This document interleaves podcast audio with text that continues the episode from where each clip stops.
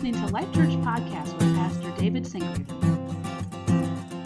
All right, we are starting back with our TMT. If you don't, if you've not been here before, you don't know what a TMT is. It's a two-minute teaching training. Sometimes we do missions, travels, reports um, at this time as well. But uh, we're going to welcome Brent Van Andel to come up, and he's going to do a TMT for us on someone from Christian history. Thanks, Steve. So, this morning for our TMT, I would like to continue our Belong series by looking at a man named Mang Andong who lived in the Philippines. Now, during his earlier years, Mang was the captain of a ship and made frequent trips to Malaysia. At that time, his friends described him as violent and ferocious. He was a proud man with many enemies. He even spent some time in prison for homicide. Now, after many years of such harsh living, he ended up isolated and alone, living in a small bamboo hut. His family had shunned him and he had very few friends. Then one day his life changed completely when Typhoon Odette hit the Philippines on December 17, uh, 2021. He was eating dinner at a small table in his hut, and a coconut tree came crashing down on his house. He was left with no place to live and no one to turn to. His doctor at that time was Luke Society director Susie Cowan. She organized members of the church he had been attending sporadically, and they started on the task of rebuilding him a, a new home. Now, when this group of people started rebuilding Mang's home, his friends and family questioned them. They said, Why are you doing this? He's such a, a mean man. He doesn't deserve this. But they were committed to showing him Christ's love. And because of this, Mang Andong started attending the church more regularly, and eventually he became a Christian. His life was radically transformed.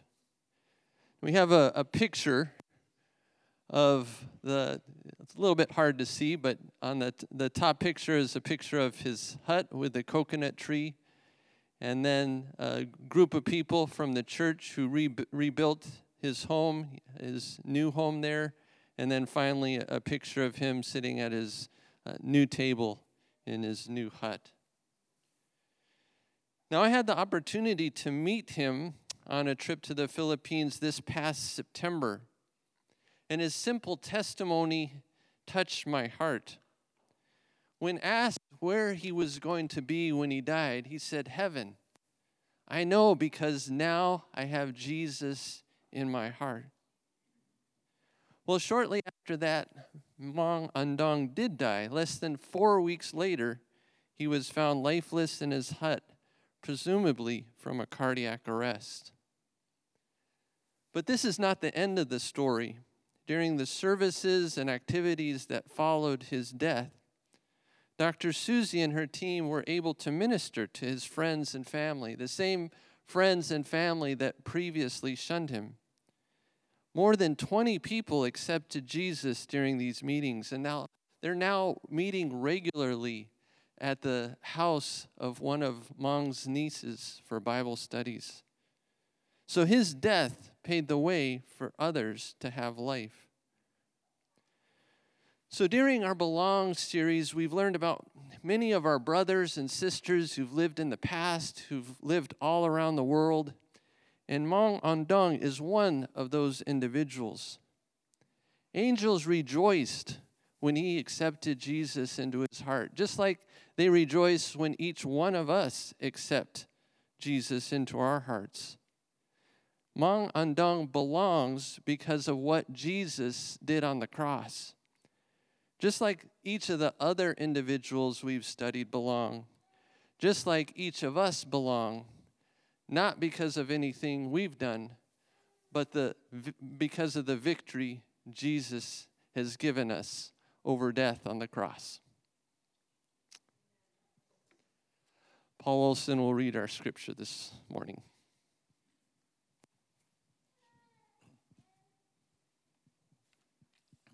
Today's scripture is from Matthew chapter 2, verses 1 through 12.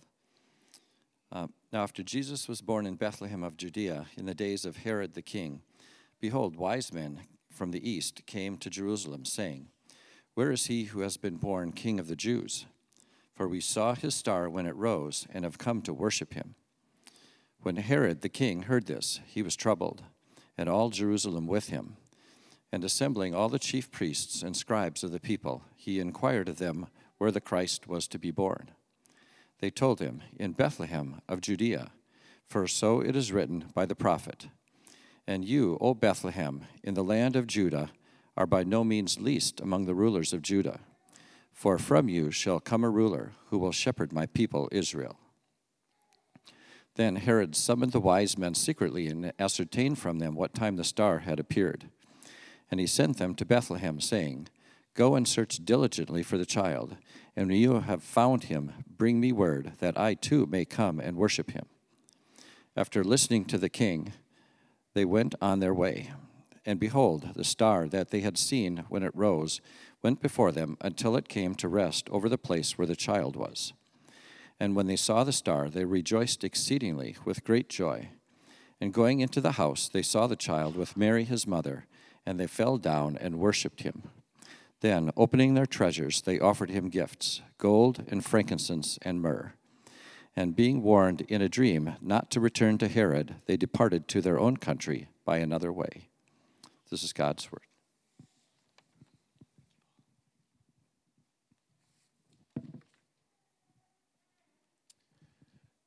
How many of you ever felt like an outsider before? Of course you have because we all went through middle school, right? Our middle schoolers, you know what this means.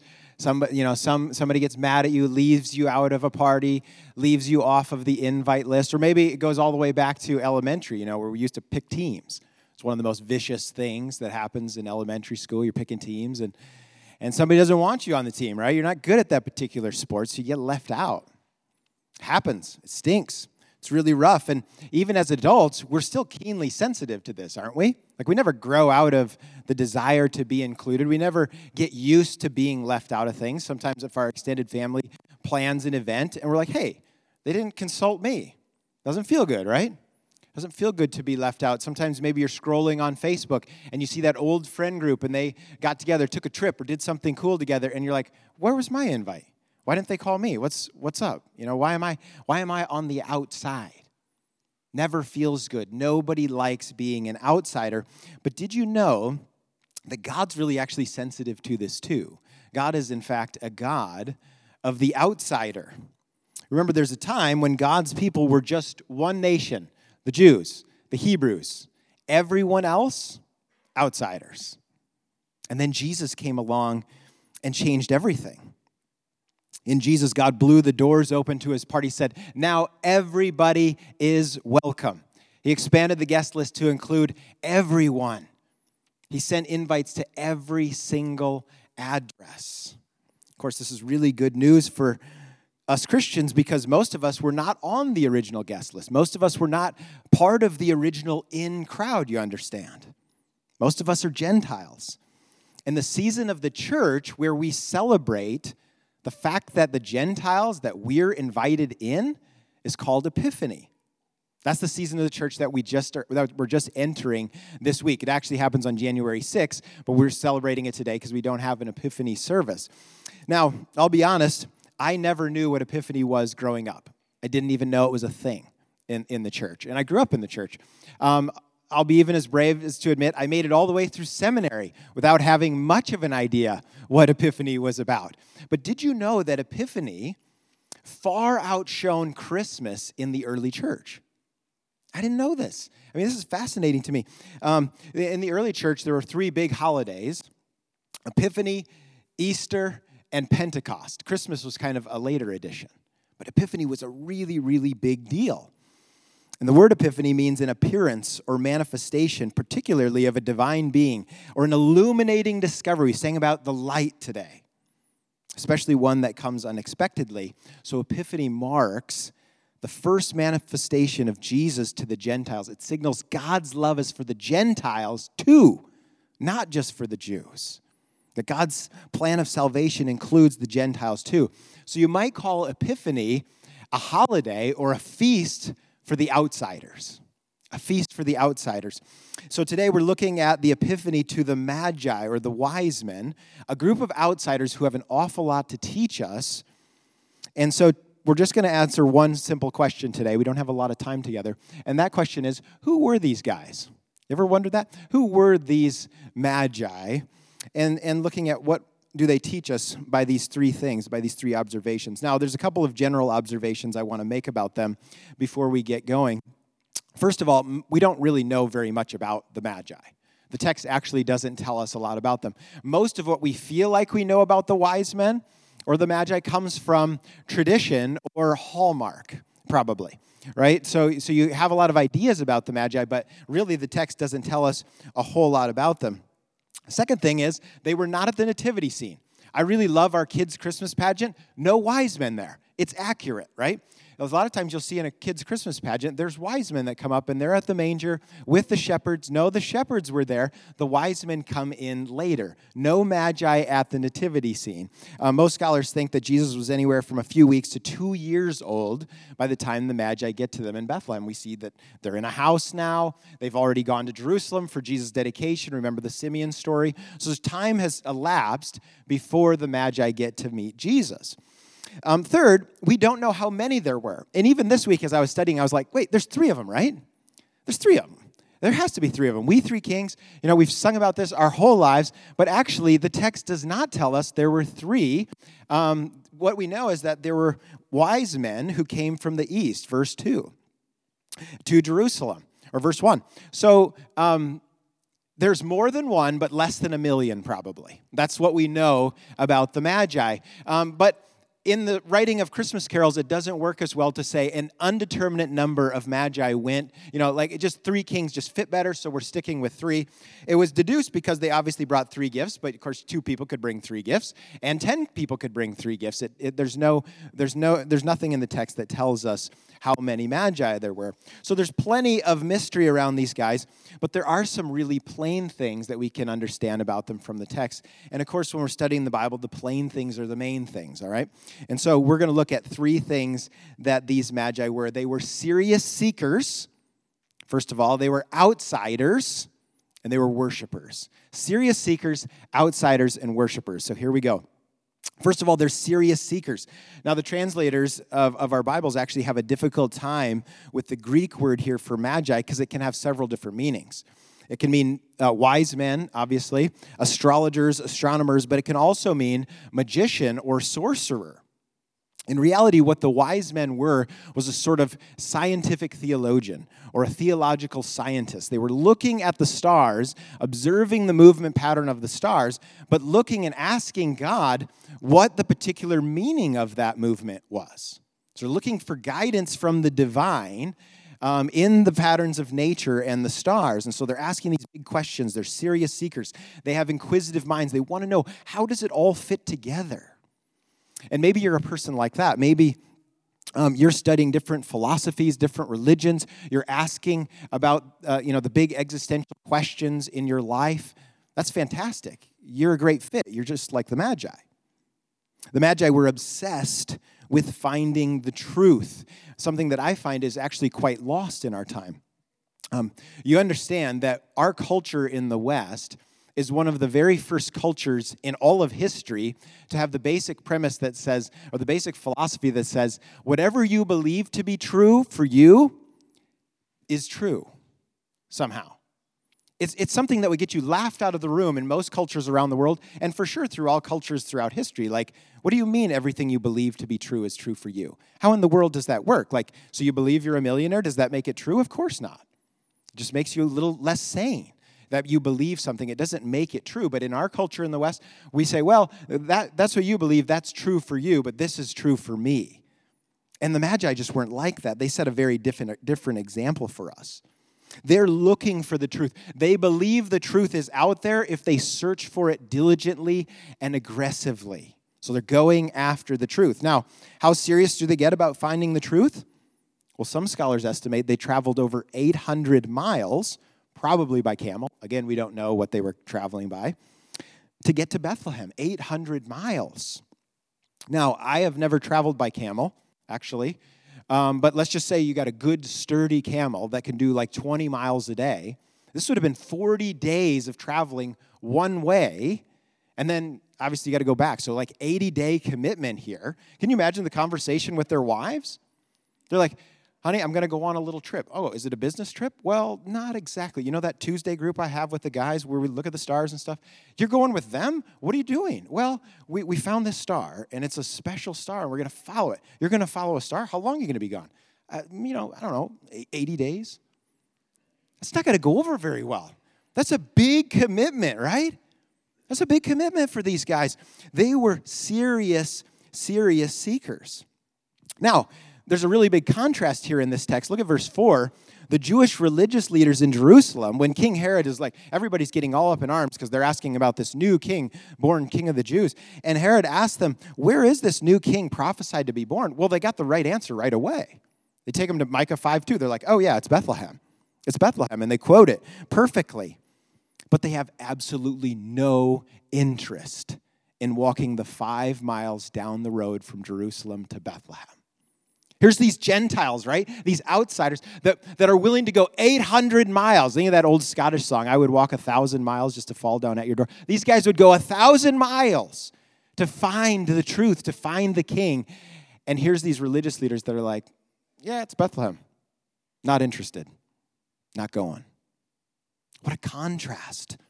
The Magi were just the opposite. There was no price too great to pay, no distance they wouldn't travel. They wanted to find the new king, they wanted to find the truth. So I'm wondering, how are you seeking the truth today? I have to be honest with you.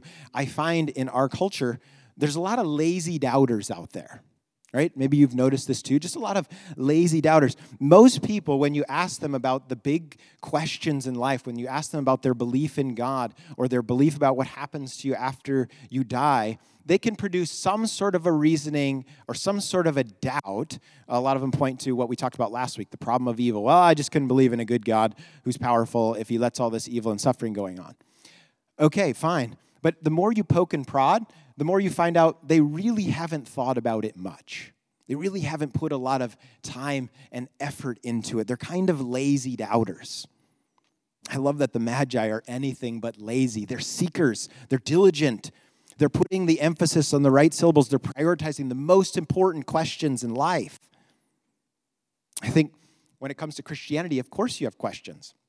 You believe in a God you can't see physically, who came to earth, became a baby, lived, died, and rose again from the dead so that you can be forgiven. All of that stuff is very hard to believe, you understand.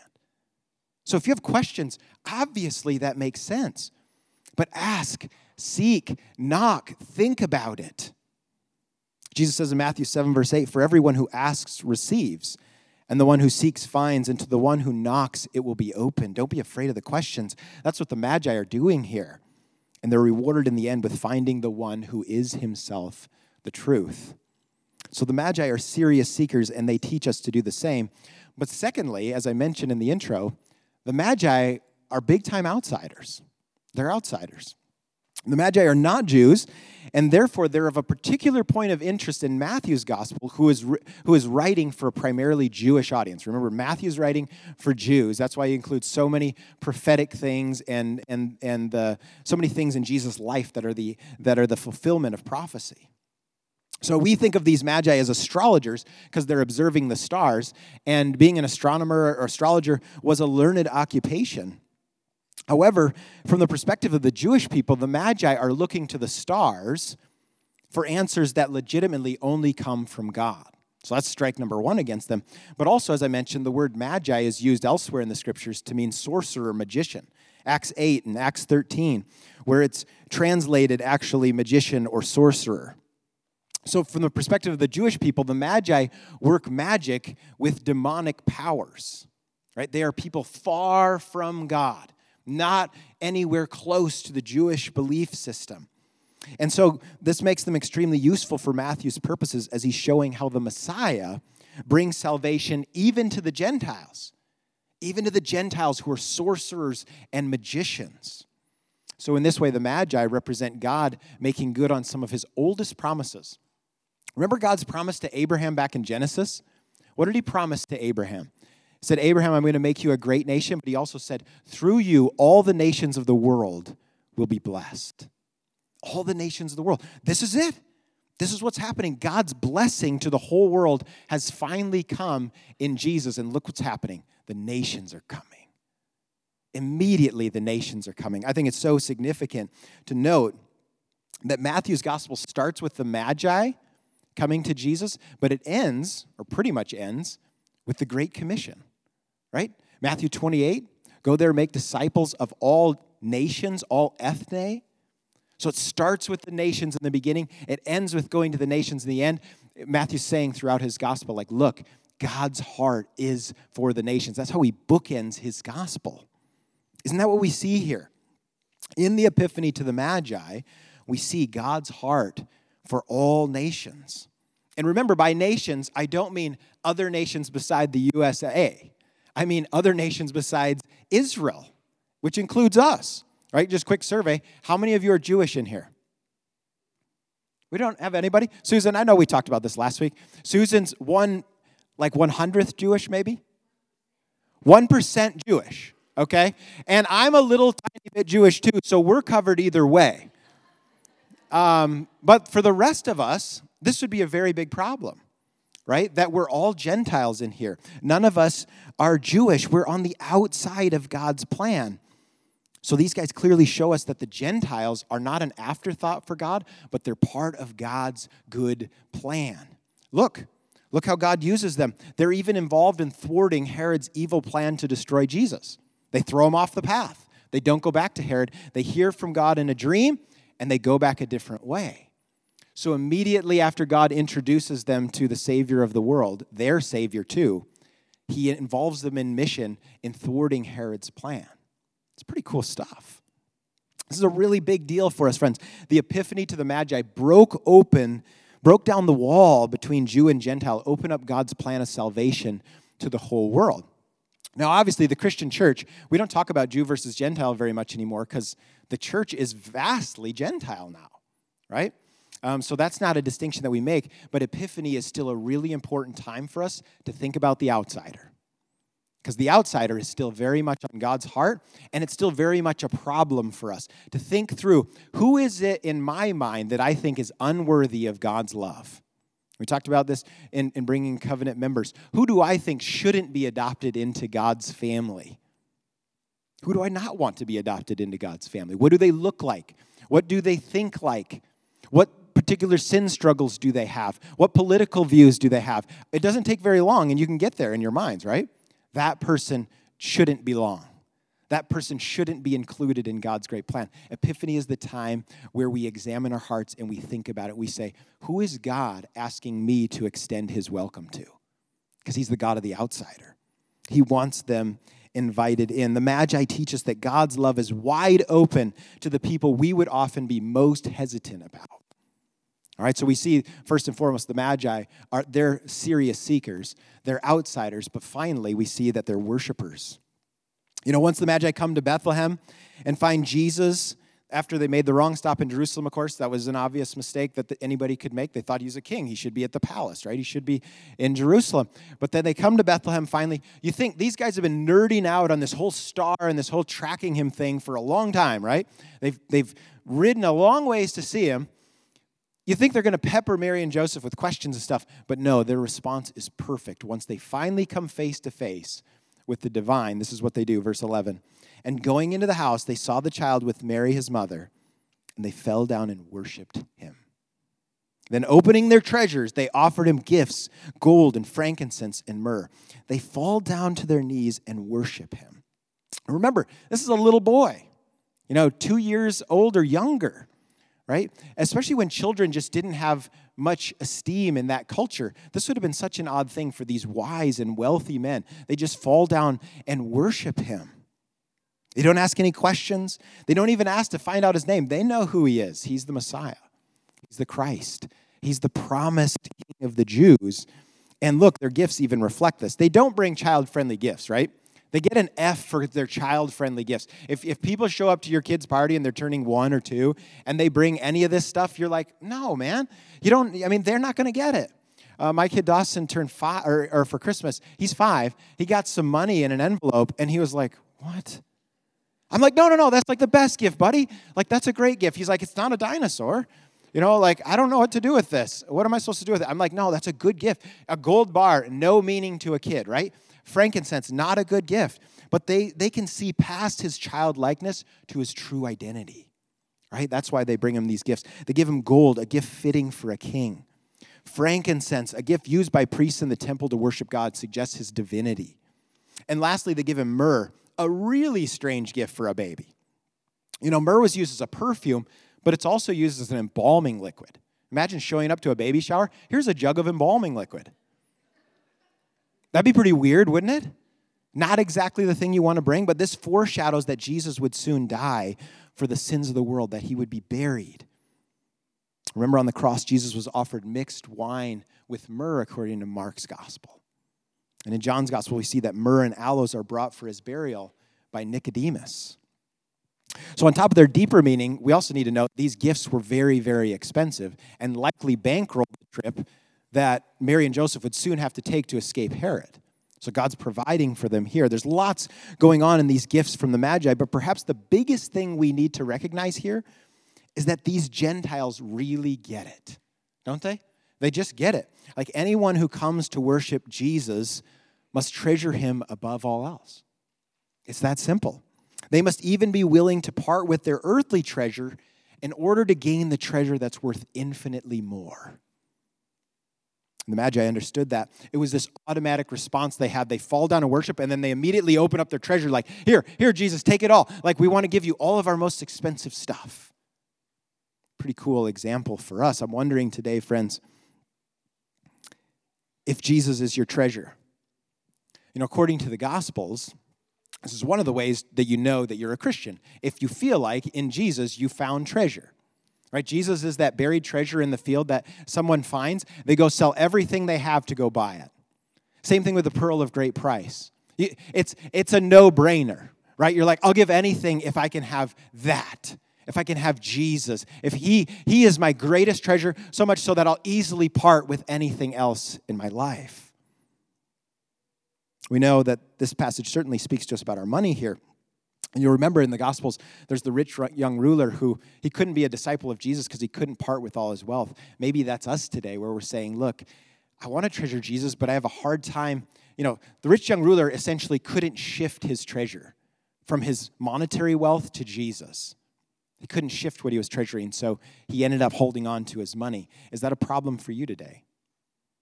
Or can you shift your treasure from the stuff that's flimsy, from the stuff that's going to pass away, to the thing that can never be taken from you? You maybe for us, our struggle is giving Jesus our time. Now, time you could argue is an even bigger treasure in our culture than money. To be time rich is certainly a beautiful thing. But Christians believe that every moment, every breath that we have belongs to King Jesus. How are you showering him with the gift of your time? You know, maybe it's just worship and time in prayer and adoring Him. Sometimes that feels like a waste of time. But also the things that He would ask you to do in service. Sometimes those are very humbling, very simple, very um, unnoticed kinds of things. But can you love, can you adore, can you worship King Jesus by just showering him with the gift of the precious resource of your time? For others of us, still, it might be something hard that Jesus has asked us to do. Is Jesus worth giving up the treasure of your comfort or the treasure of your easy life? I love how the Apostle Paul puts it in Philippians 3, verse 8. He says, Indeed, I count everything as a loss because of the surpassing worth of knowing Christ Jesus my Lord. For his sake, I have suffered the loss of all things, and I count them as rubbish. I count them as garbage compared to the surpassing greatness of knowing Christ Jesus my Lord. I've, I've considered all things rubbish in order that I may gain Christ seems that the Magi understood this when they kneeled before the God who became a child. They understood it, they got it. I'll give up anything for this treasure, to have this one. Where are you at with treasuring Jesus today? Brothers and sisters, the Magi came to Bethlehem with all the treasures of the earth in their hands, but they left with the greatest treasure of the universe in their hearts. The biggest question for us today is will that be your story as well? If you're here today and you're not a Christian, we would invite you. You don't need any gold, frankincense, myrrh, or anything else. You can come and receive that great treasure today. There will be people up here to pray for you. I would just urge you don't wait another day. It will cost you everything to follow him, but you'll get everything that matters, right? It's Epiphany. All outsiders are welcomed in. Amen? Let's pray.